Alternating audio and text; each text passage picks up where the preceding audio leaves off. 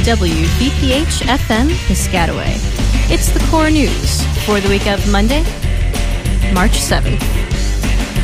March is, uh, is blowing us around pretty good with all this wind, but don't worry, you can shelter briefly under the uh, informational bus station that is the core news. This week, we've got some environmental news for you, a mental health update, so you can keep on top of uh, how your brain is doing. You'll find out what's going on in the Rutgers Zone this week, get the lowdown on comics and gaming, hear about some Rutgers activities that you can join your very own self if you want, learn about this week's music news, and of course, get the entertainment rundown on film and TV. But first, it's time for the local news. Here's Sarah Morrison. Middlesex County Democratic Chairman Joseph Spicuzzo resigned today in the face of corruption charges. Spicuzzo turned himself into police custody this morning on charges of bribery and a pattern of official misconduct, both second degree offenses. Over his 30 year career as Middlesex County Sheriff, Spicuzzo is accused of demanding bribes from those who wanted jobs in the county sheriff's office. Special elections will be held in June to replace Spicuzzo. For now, Vice Chairwoman Helen Gottlieb will take the reins. Middlesex County is agreeing to pay a sheriff's clerk $75,000 to settle claims that she was subjected to racial and verbal harassment at work. Barbara DeLoach claims that her coworker made frequent derogatory racial statements since she began working at the office in 2001. She lodged several complaints against her coworker, but no action or investigation was launched by the county. She continues to work at the office, and the suspect has been reprimanded. This is the third time in three years that Middlesex County had to address accusations like these. A New Jersey appeals court on Friday ruled that ex Assemblyman Joseph Vas is entitled to back pay and benefits, although he was suspended without pay after he was convicted on corruption charges. The appellate panel ruled that Vas was unlawfully suspended from his post, making him entitled to his $49,000 a year salary from the time he was suspended in November 2010 until today. Vas, who is currently retired, has not commented publicly on his situation. An Edison man is in police custody in connection with a drug related shooting in New Brunswick. 20 year old Jihad Davis faces weapons charges after shooting a 21 year old Rutgers University student in the ankle. New Brunswick police say that the student, who is unnamed, may face drug related charges. Evidence suggests that the shooting resulted from a botched drug deal. Davis is currently being held in an adult corrections facility in lieu of bail. A 40 year old man is being indicted for killing a 15 year old girl 20 years ago. Stephen Parkey Jr. of Edison is charged with murder, felony murder, attempted sexual assault, and weapons charges in the death of New Brunswick girl Nikki Reed. Parkey already has a lengthy rap sheet made up of felony and weapons charges. He was arrested in connection with the murder in August of 2010 after DNA from blood at the scene of the crime was connected to him. Parkey is awaiting his sentence, which could be life without parole. Rutgers University alumni are honoring a professor who was killed 40 years ago with a scholarship fund in her memory. Chemistry professor Jean Wilson Day, who was handicapped and described as a pro student professor, was murdered in her home in 1971. The class of 1971 alumnus Jim Savage of East Brunswick is heading the scholarship fund. Money will be donated to the university's endowment fund, and the interest earned from that money will be contributed to a scholarship. Savage says that the class of 1971 has yet to decide whether the scholarship will be rewarded based on merit or financial need. 40 years later, a suspect was never found in Day's murder. Tune in every Monday for the latest news from the greater Middlesex County area, Rutgers University, and your own backyard with me, Sarah Morrison, on RLC, WVPH FM in Piscataway, 90.3, The Core. You're listening to the Core News on 90.3 The Core, streaming and podcasting at thecore.fm. And this is Nana with the 90.3 The Core Eco and Environmental News Update. We're going to start off with a report on RecycleMania results, and so far, Rutgers University is winning the Gorilla Prize. A few weeks ago, I attended a zero waste management seminar here at the Livingston Student Center Heading towards zero waste means composting. Okay, so listen up. March 26th at 10 a.m., Rutgers Cooperative Research and Extension is holding a composting workshop at the Earth Center at Davidson Mill Pond Park. That is at 42 Riva Avenue in South Brunswick. To register or to get more info, call this number 732 745 4170 and maybe I'll see you there.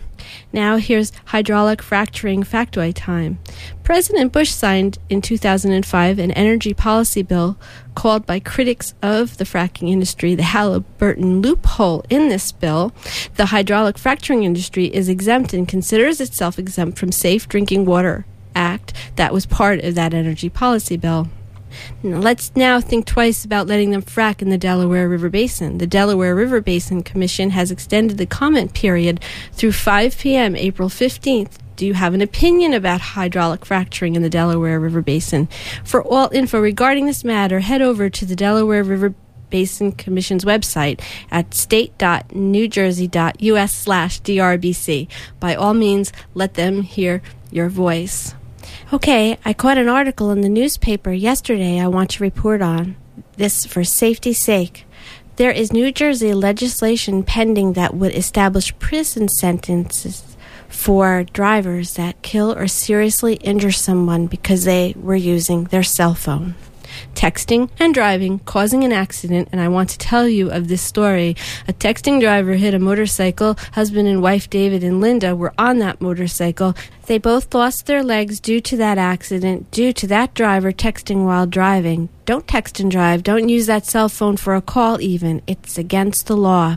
You've got to listen to Nana on this one. And that's the update for today. This is 90.3 The Core. And you're listening to The Core News, streaming and podcasting at thecore.fm.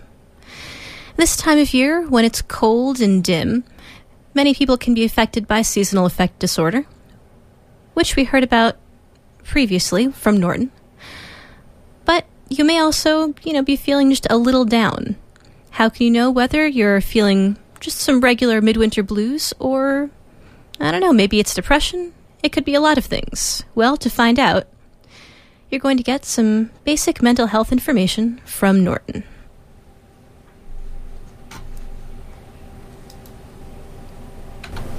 Hey, Norton here with the first installment of a series about mood disorders. Mood disorders tend to center around two main emotional states depression and mania. Depression is fairly common and widely understood. Basically, a sense of deep unhappiness, along with hopelessness, and a host of other symptoms, which I'll get into a bit later.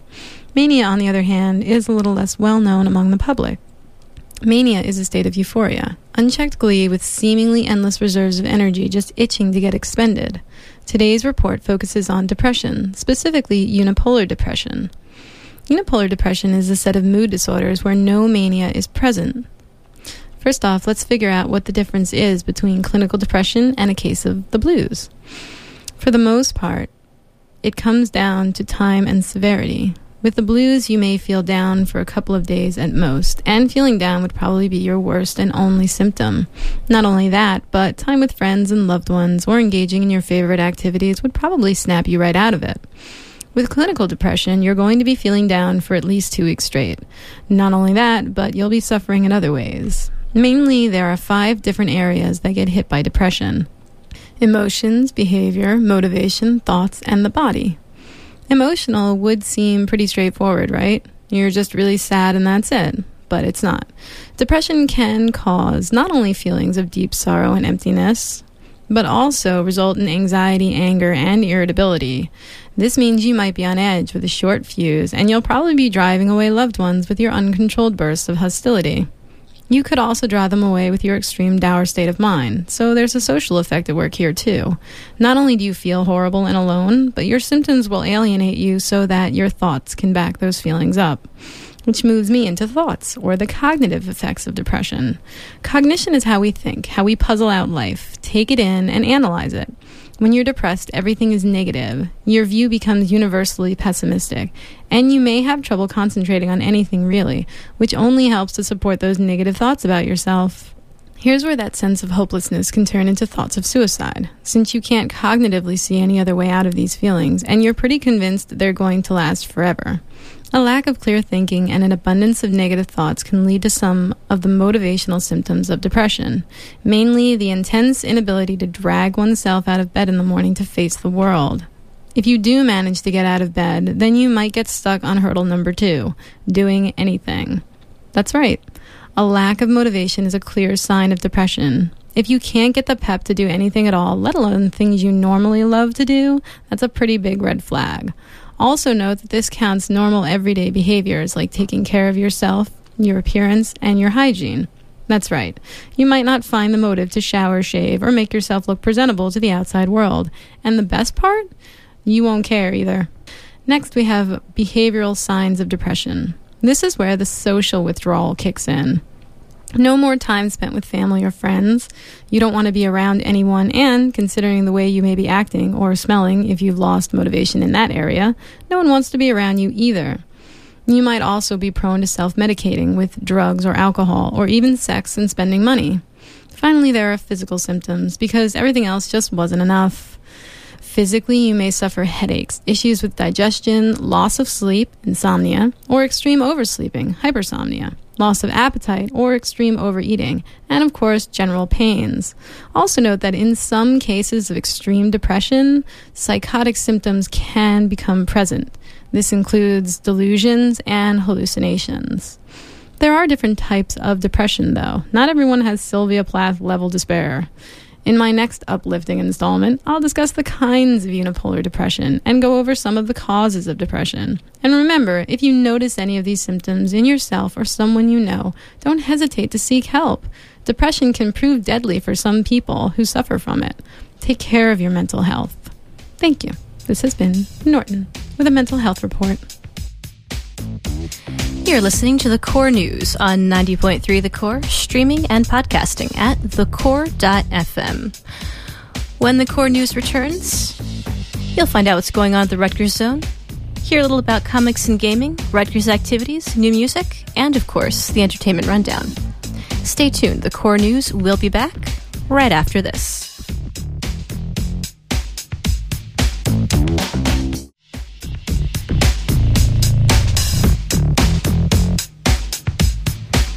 This is the Core News on 90.3 The Core, streaming and podcasting at thecore.fm. And now, let's find out what's going on at the Rutgers Zone this week, located right here in the Livingston Student Center.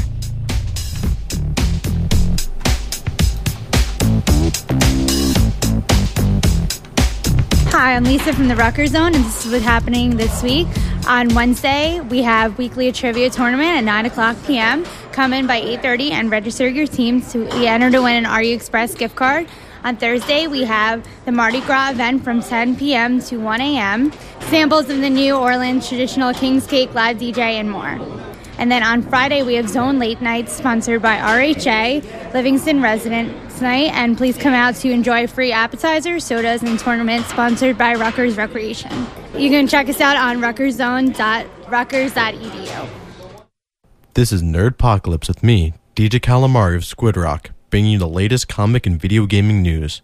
In DC news, new information about the eagerly anticipated sequel to Batman Arkham Asylum, Arkham City, has surfaced. According to PC Gamer, Calendar Man has been revealed as a villain who will commit public holiday themed crimes depending on what day you play the game. Die-hard fans of Batman should find this edition highly enjoyable. As for Marvel, the recent Fantastic Four number 588, which featured the death of Johnny Storm, aka the Human Torch, will go back to the press with a variant cover. While the issue was a turning point for the superpowered quad, the question still remains. Will Johnny Storm stay dead? In a world where every character has died countless times, this is highly unlikely. Finally, a teaser trailer for Ninja Gaiden 3 was released on February 28th. The short 30 second video shows the game to be as bloody and violent as the previous two installments. Fans of the series will definitely be pleased. Also, on March 8th, the sequel to the critically acclaimed Dragon Age Origins will be released. I'll be talking about the reviews it gets next week. This has been Nerdpocalypse with DJ Calamari. Stay tuned for some great core radio.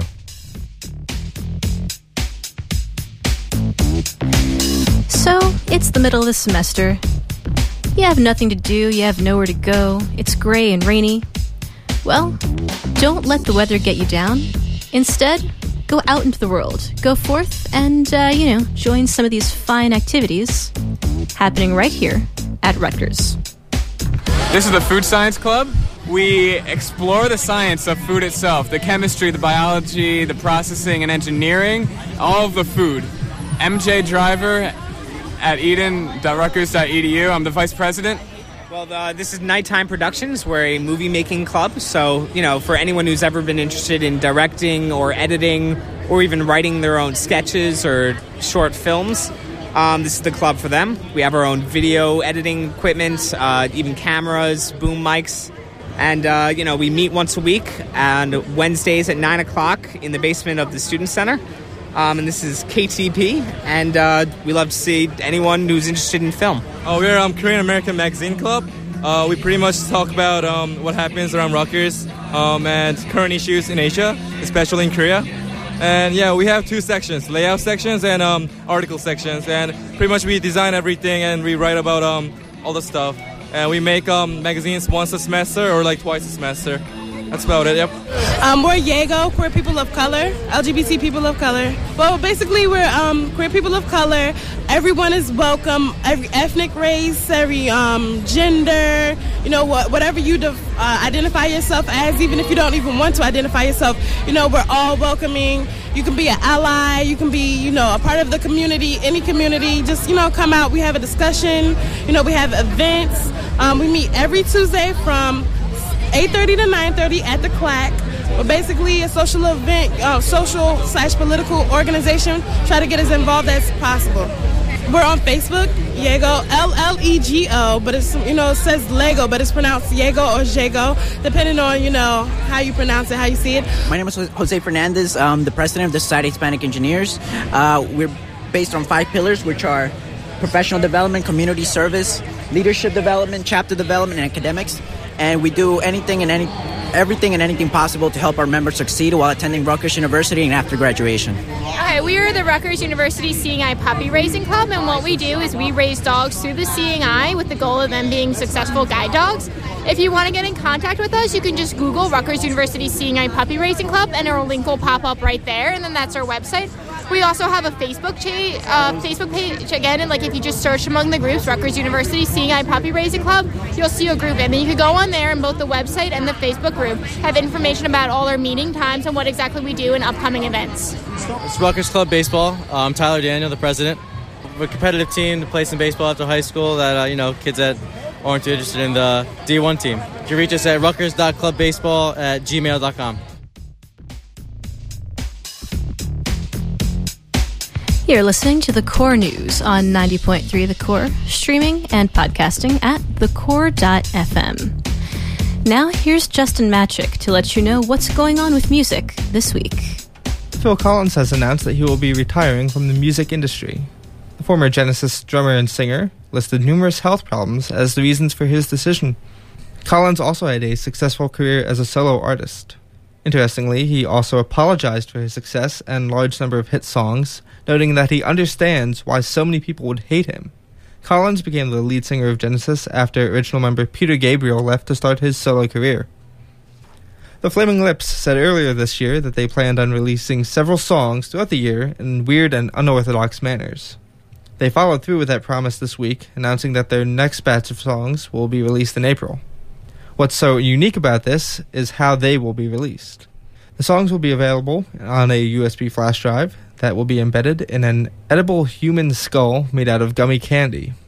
The gummy skull will be life size. A price for the candy songs has not been released yet. The Arctic Monkeys announced that they will be touring the United States throughout May. The tour includes stops in Philadelphia and New York City. Of Montreal will be releasing their new EP, The Controller Sphere, on April 26th. The five songs on the album were recorded at the same time as last year's album, False Priest. Also coming out on the 26th is an art book of designs and prints from lead singer David Barnes. The art book will be called What's Weird? Now here are your 90.3 The Core charts for the week of March 1st.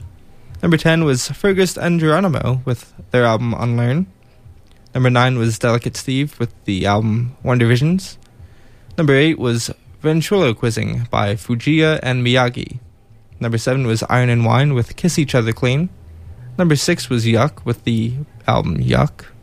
Number 5 was Telekinesis with 12 Desperate Straight Lines. Number 4 was Arcade Dynamics by the band Ducktails. Number 3 was Mogwai with Hardcore Will Never Die But You Will. Number 2 was The Go Team with Rolling Blackouts. And number 1 for the fourth week in a row was The Decemberists with The King is Dead. This has been Justin Magic with the 90.3 The Core Music News.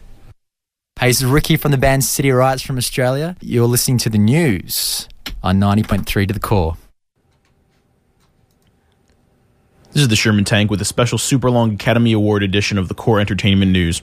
Well, last week was the week we'd all been waiting for, or at least some of us had been waiting for. The 83rd Annual Academy Awards were held last Saturday, the 27th of February, at the Kodak Theater in Hollywood. The show was hosted by James Franco and Anne Hathaway and was broadcast on ABC. Now, I really don't want to go into the show itself because there's nothing left to say that hasn't been said a million times by everyone else in the media, but frankly, the show was atrocious. Over the last few years, the Academy's realized that young people, particularly young men, don't really care about and therefore don't watch the Oscars. To try to remedy this problem, they've been trying to make the Oscars cool, and at every turn it's failed miserably. First, they made the decision to increase the number of Best Picture nominees to 10 so that the annual Pixar movie and a couple of popular action movies can sneak their way in every year, despite the fact that they'll never win. I mean, as much as I really liked Inception, it was kind of weird watching the Best Picture nominee montage and seeing clips of Inception thrown in with clips from The Social Network and Black Swan and The King's Speech. One of those things is not like the others. I do have to give the Academy credit for cutting back on some of the garbage they tried to pull off last year in an attempt to seem hip and with it, like when they had an urban dance crew breakdancing to the nominees for Best Original Score. I will never, ever get over the sheer absurdity of that. Really, there was nothing quite like that this year. However, as I mentioned last fall when the hosts were first announced, James Franco and Anne Hathaway were chosen for two very specific reasons, and while they're both fantastic actors and I love both of them, the talent really has nothing to do with why they were chosen. Franco was selected because, prior to this year, he was most famous among teenagers as being that guy from that, like, hilarious movie about weed. Anne Hathaway was chosen because every straight young man in America worships the ground she walks on. I haven't seen any articles breaking down the Oscar viewership this year yet, so I'm not sure if these tactics achieved the results the Academy was hoping for. However, it's safe to say that they didn't work on the stage. James Franco, the man who I personally thought should have won Best Actor this year for his role in 127 Hours, was a total dud as host. Many theorized that he was high on something during the show, and you could definitely tell something was up, but I think it's simpler than drugs. He just looked stiff and bored. Not all screen actors are suited for working on a stage in front of a live audience like that. All night, his delivery of lines was awkward, and he was standing there like he was waiting for the whole thing to be over. Anne Hathaway actually seemed perfectly fine. She's a very bubbly character and seems well suited for hosting gig like that. However, she was dragged down by having to work with a co host who looked like he wanted to go home and having to recite the worst writing, presumably in Oscar history. It was just bad. It was like somebody saw Ricky Gervais's incredibly offensive but hilarious hosting job at the Golden Globes a month ago, got scared of having the same thing happen at the Oscars, and wrote the safest and least offensive material they could possibly think of, and none of it was funny. Really, it all comes down to the fact that the Academy isn't cool in the way they're trying hard to be. I doubt that they can ever be that kind of cool. Watching last year's show and this year's show was like watching Grandpa dress up in baggy jeans, band t shirts, and start talking about skateboarding. It's obviously not genuine, and frankly, it's embarrassing. The issue is that, in this metaphor, Grandpa thinks he needs to change to fit in when really, he's already kind of cool in Grandpa kind of way. To keep things balanced out, I would like to mention some of the things the Academy did right. Having the legendary 94 year old Kirk Douglas hobble out onto the stage to present an award was cute and genuinely funny. It was nice to see that the man is still totally with it, as he intentionally kept delaying the reading of the winner as part of his old man act. Yes, he's 94 years old and he had to put on an old man act. Another thing I liked was the pairing of Justin Timberlake and Mila Kunis when the two came out to present a couple of awards. Compared with the awful pairing of James Franco and Anne Hathaway, these two seemed perfectly natural together. They also ad libbed a lot and were twice as funny as anything the host said all night. Finally, Steven Spielberg's presentation of the Best Picture award was probably my favorite moment of the night. He came out from behind the stage and went right to business, reading a short speech about how the winner will join the ranks of On the Waterfront and The Deer Hunter, while the losers will join the ranks of Citizen Kane and Raging Bull. It was a nice moment, and coming from a guy like Spielberg, the sentiment seemed very genuine. The man is modern Hollywood royalty on a level with nobody else aside from Francis Ford Coppola and maybe a few others. Well, that pretty much wraps up the things I liked. Not a very long list. Okay, so I started the segment off by saying that I didn't want to go into the Oscar show itself too much, but I've already written two and a half pages about it. I just want to say one more thing before I start talking about the awards themselves. The Academy's clearly trying to do this tag team thing with their hosts, having had Alec Baldwin and Steve Martin do the show last year, and Franco and Hathaway this year. Also, Hugh Jackman was easily the greatest Oscar host I remember seeing in my lifetime. The man has so much natural charisma on stage, it's incredible. So, how about this idea, Academy? Next year, pair up Hugh Jackman and Anne Hathaway. They seem like they'd be a perfect match. If you can't make that happen, then at least give Robert Downey Jr. a call. Alright, let's move on to the actual awards. If you remember two weeks ago, I gave my award winner predictions in place of doing my usual segment. I gave 11 predictions, and I don't want to brag or anything, but I got them all right. So either I really know how the Academy thinks, or the Academy is just way too predictable. I'm thinking probably more of the latter. So let's go through the categories one by one. I said that Black Swan should win Best Cinematography, but that Inception would win the award instead. I was right on both counts. The rotating hallway fight scene in Inception, where the camera seemed to miraculously move through the unstable space, was truly an incredible achievement, and the Academy voters clearly felt the same way. However, the camera work in Black Swan was simply unlike anything I'd ever seen before in my life. The idea of turning the camera into a sort of dancer first emerged in the short experimental films of Maya Deren in the mid 1940s, and gradually grew more sophisticated throughout the years in movies like The Red Shoes, finally reaching a crescendo in Black Swan. The camera spins and twirls and maintains an incredible sense of movement throughout the entire movie, dancing with Portman and her double in the mirror on the wall behind her, keeping perfect track of everything in the frame while remaining kinetic and exciting. At the end of the night, Black Swan losing this award is probably my biggest disappointment, but it was one I saw coming. Moving on, I predicted that Trent Reznor and Atticus Ross would win Best Original Score for their work on The Social Network. I can't take too much credit for that prediction because it was pretty obvious that The Social Network score was the best and most fitting of the year, and it wasn't even really close. The score was very strange and dark and ambient and perfectly fit the mood director David Fincher established in the movie. Not since The Third Man has such a seemingly strange score been so absolutely integral to the tone of the movie it was in. Next up, I said that Pixar's Toy Story 3 would win Best Animated Feature. Well, of course it did. Has a Pixar movie ever lost this award? DreamWorks animated movies have won a couple of times, but I think those were the years where there were no new Pixar movies. I personally thought that French director Sylvain Chomet's enchanting movie The Illusionist should have won instead, but Pixar movies just don't lose in this category. Best Adapted Screenplay was also a no brainer, with Aaron Sorkin winning for The Social Network. The dialogue in the movie was incomparably sharp and striking, and everything flowed like melted butter, but kind of darkish blue melted butter, because that's what the movie looked like. Best Original Screenplay was a little more controversial, but the correct decision was made. David Seidler's screenplay for The King's Speech rightfully won. Many people would argue that Christopher Nolan's screenplay for Inception should have won for telling such an original story in a deliciously convoluted and satisfying way, but the movie simply had way too many plot holes and jumps in logic for it to be considered the best writing of the year. Melissa Leo won Best Supporting Actress for The Fighter and proceeded to go up on stage and drop the F bomb on live television. Leo, who's become somewhat infamous recently for buying her own ads in the paper to promote herself and generally being an ungrateful winner, was a favorite to win, but there was no more deserving candidate in that category than 14 year old Hailee Steinfeld. True Grit was her first ever movie, and she dominated it from beginning to end. Remember, this was a movie starring Jeff Bridges, Matt Damon, and Josh Brolin, yet a 14 year old girl in her first legitimate role ever completely took the movie over. It's simply incredible. Steinfeld has a very, very bright future ahead of her in Hollywood.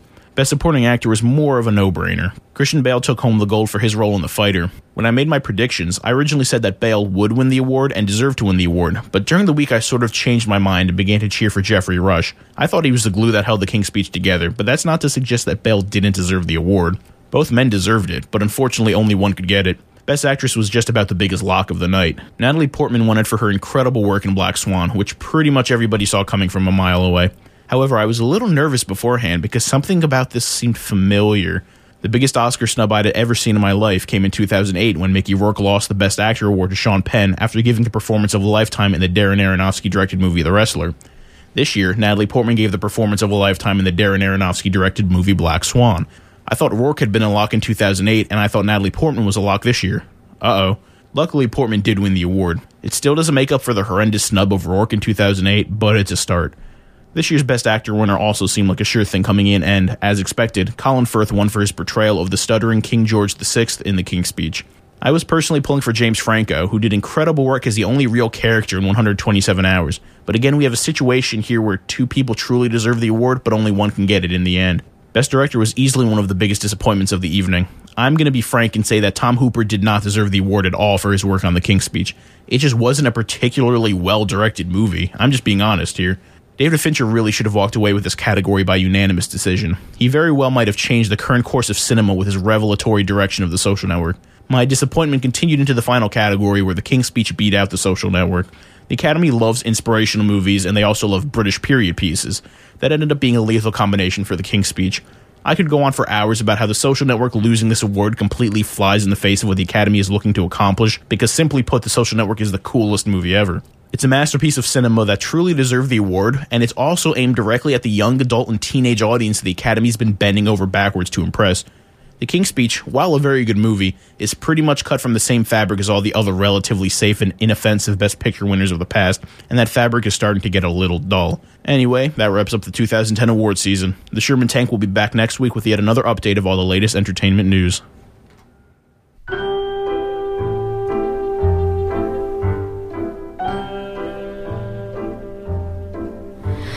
That's all for this week's edition of the Core News.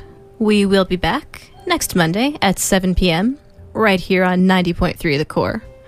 Or, you know, if you've accidentally planned a meeting during the Core News, oh no.